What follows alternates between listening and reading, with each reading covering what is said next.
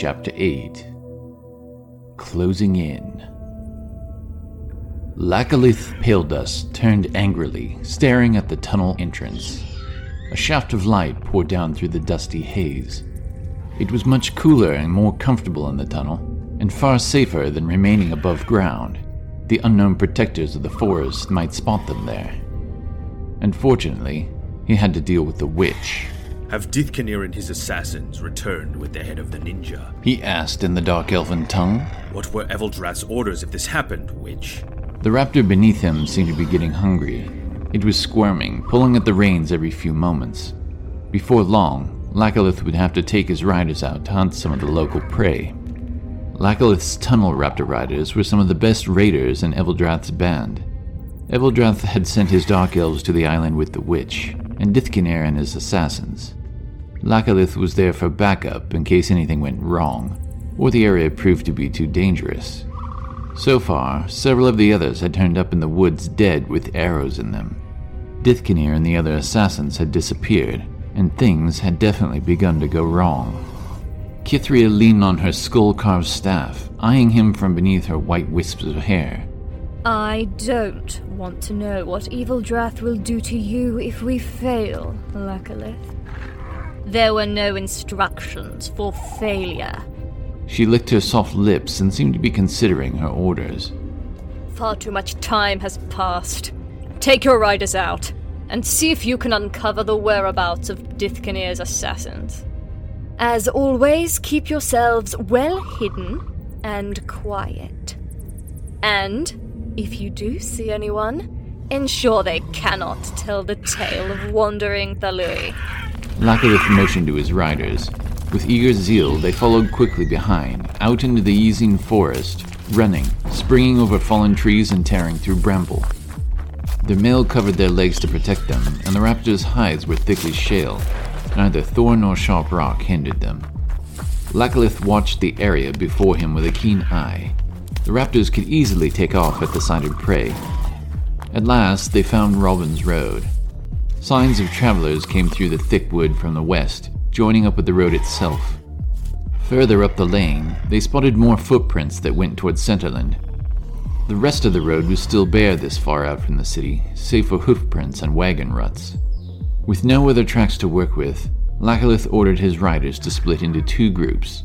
Lieutenant, follow the trail toward the city, but don't approach it. He ordered. I don't want any disturbances from the Yijins. If you see any sign of the ninja or Dithkadir's assassins, you know what to do. If you find nothing, return to the tunnels before dark. His lieutenant nodded and signaled several others to follow him north.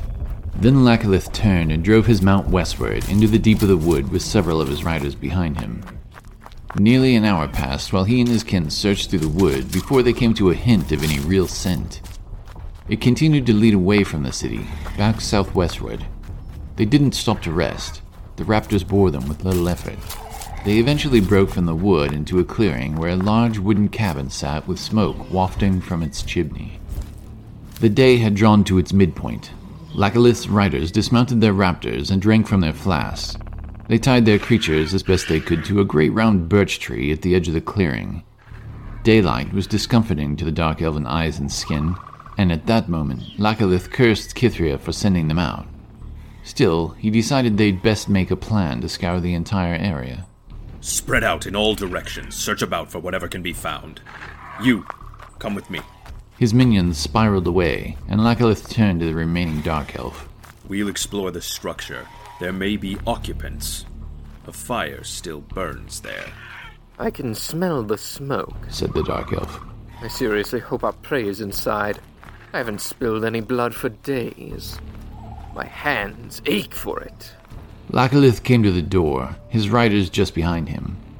It was thick and sturdy, but Lakalith burst the locking hinge with a crash. Inside, the final embers burned in the fireplace, casting a gentle glow against the walls of the cabin. But no one was there. Lakalith checked the other rooms, his dark blade drawn. He was ready for whatever might lurk in the wooden houses. It was empty. Lakalith's temper flared. Things were not proceeding as planned, and it seemed their own assassins were the weak link in the great plans of the Dragon Army. Where Where has the ninja gone? He asked himself aloud. And where in the name of all that dwells beneath has Dithkinir gotten off to? Lakalith, they found something. The dark elf standing at the door called. Lakalith kicked embers across the floor from the fireplace, and the pair left the cabin, marching into the bright sun once more. He held his hand above his eyes, trying to ignore the spots.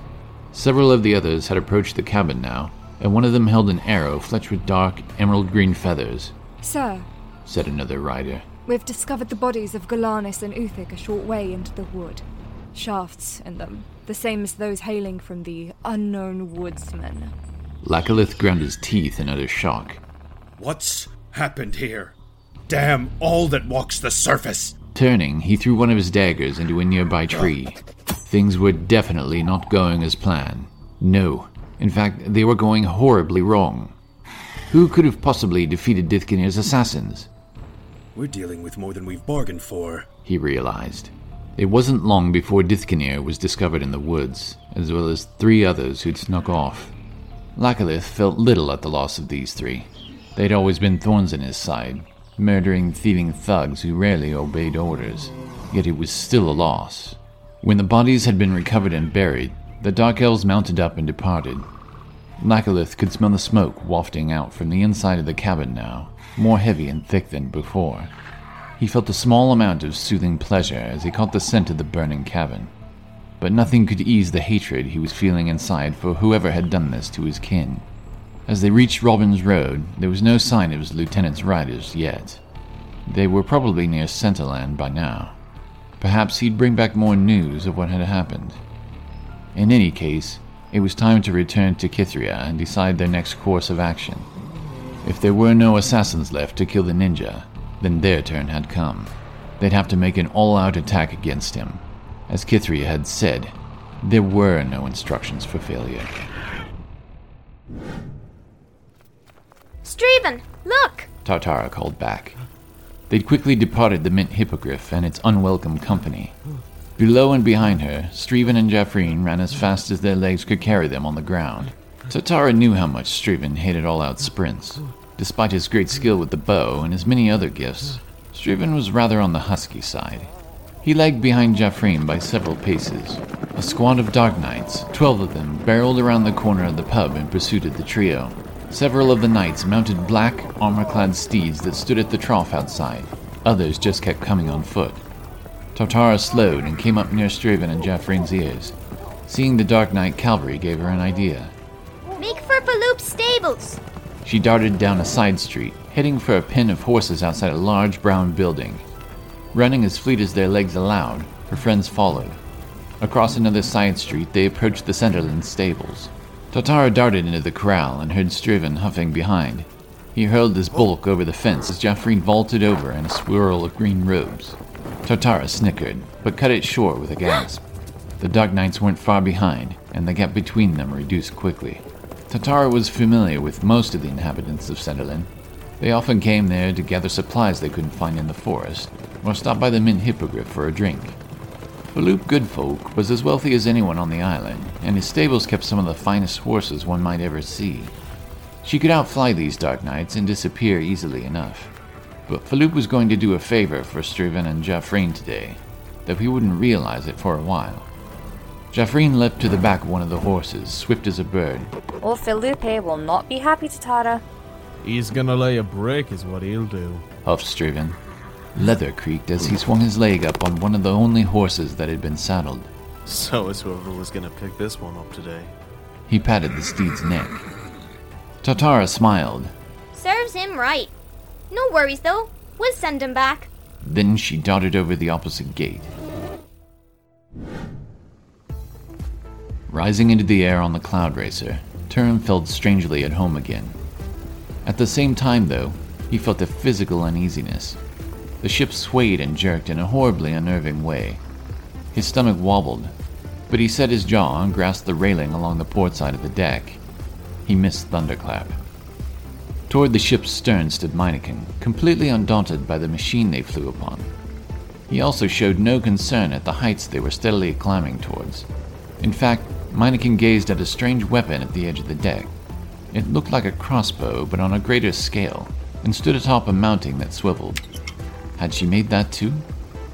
Sinfa, what's this manner of weapon? He asked. Ah, that's a device better than the dwarves' cannons. She explained. I call them bow guns. Some people call them ballistae. However, at that moment she was clearly more concerned with piloting the airship. She held the wheel tightly, occasionally pulling at several levers around it. When the ship began to move smoother as they reached the low clouds, she eased her grip and spoke again. Cannons are far too difficult to aim at airborne targets unless they move slowly. The bowgun fires bolts twice your size, Kithkin. Black powder is also costly. And to tell you the truth, I don't much like the way it smells. Meineken seemed to be satisfied with that answer. He approached and leaned on the ship's railing next to Turum. Below, they could see Centerland, fading away, swallowed by the blanket of forest, I did not think we'd make it off the island so soon, said Meineken. but I'm glad we have. I hope the other masters are okay. Turum couldn't blame him. Meineken had lost his kinsman there, and the island seemed full of evil and hateful enemies. What had happened to this place since his visit so long ago with Sand? Other masters? He asked. What other masters? Of the Black Talon? We are four. Meineken paused, then pointed over the edge. The Dark Knights go swiftly along Robin's Road. I wonder if they're after us. He was probably right, but Turum began to monitor them anyway. It was difficult to spy the lane through the trees, but maybe he could see where they went. He still didn't know exactly where they'd come from. However, as he cast his eyes further down the way, he saw what he feared most. His breath caught. Oh no, He said. they're after the Rangers. Come on, we have to help. He whirled, shouting out to Simpha. Please, take us down to the treetops. The Rangers are in trouble. Can we make use of your contraptions? Simpha looked over her shoulder, her face annoyed. If you take care of your words in the future and don't refer to my machines as contraptions, then fine. My apologies. Turum smiled at how touchy she was about her inventions. I give you my vow. He and Meineken ran for the bowguns, going to opposite sides of the airship. While they both tested their thoughts on how the machines might function, Simpha worked her levers quickly. The cloud racer began a slow descent, Commander Greiderans, called Meineken, gripping the bowgun. can you see what's there beyond the Rangers? I see figures, but I can't tell if they're friend or foe. They're too far off. Turum looked as far as his eyes could see. Between the scattered branches, he discerned three large mounts. They had riders on their backs. Straining, his focus cleared, and he saw a dreadful thing. Beasts, the likes of which I've never seen. He shouted. Meineken leaned over the rail, dangerously far. He was trying to see better, apparently. Tunnel raptors! The Dark Elves' mounts. I've seen them on the plains of Sirik back home. They're vicious. That's not all. said Turum. Wide, deep trenches scarred the road. They'd obviously been put there to block someone's progress. The raptors looked like more than a match for unwary riders, and he didn't want to think about what the Dark Knights would do to them if they caught them. Sinfa! He yelled to her again. The Dark Knights behind them aren't nearly as bad as what's in front of them. Dark Elves and Raptors block the road. We have to take them down before they reach the Rangers. Ah! Knight, you try my patience! She called back over the low whirring of the airship's propellers. Will you make a plan and keep its course? For a second, she didn't say anything. Turum wondered if she wasn't going to do what he'd asked. Then she shouted, Make your shots true by leading your target. The speed of this ship will stray the bolt if you don't. I'll come at them as straight as the Cloud Racer will let me. There are dark knights on our island. Jaffrine called as she rode. Totara didn't think it was time to discuss it. Yes! She shouted, Ride harder! We're pulling away from them. Maybe they got off in Pelf. suggested Streven. Totara barely heard him. She looked up to see the darkness looming over her. The airship came in fast above the trees. With some curiosity and some fear, she left her two companions and flew to its bow, hoping to see what lay upon its deck. She had only one idea who it might be. She'd never seen another flying ship. No one had. When she saw Simpha and that she had Turum with her, she was relieved. She flew to Turum and gave him a great hug around his arm. Why'd he have to be so big? You're safe! She cried aloud. Then she flew over to Simpha. And it's good to see her in action again. Simpha's eyes remained fixed on her flight. I've been looking for Opportunity's window. she returned sharply. These two came to the pub needing travel overseas, and it seems my airship will be of use. And don't talk to me about taking action. I've done my share. Sinfa seemed a little touchy at that. Tartara still smiled, glad she was there, and glad the cloud racer was out again. It seems we're witness to a reunion of old friends. Turum grinned at another darkly clad fellow, significantly shorter. Tatara beamed at Turum again, fluttering up to him.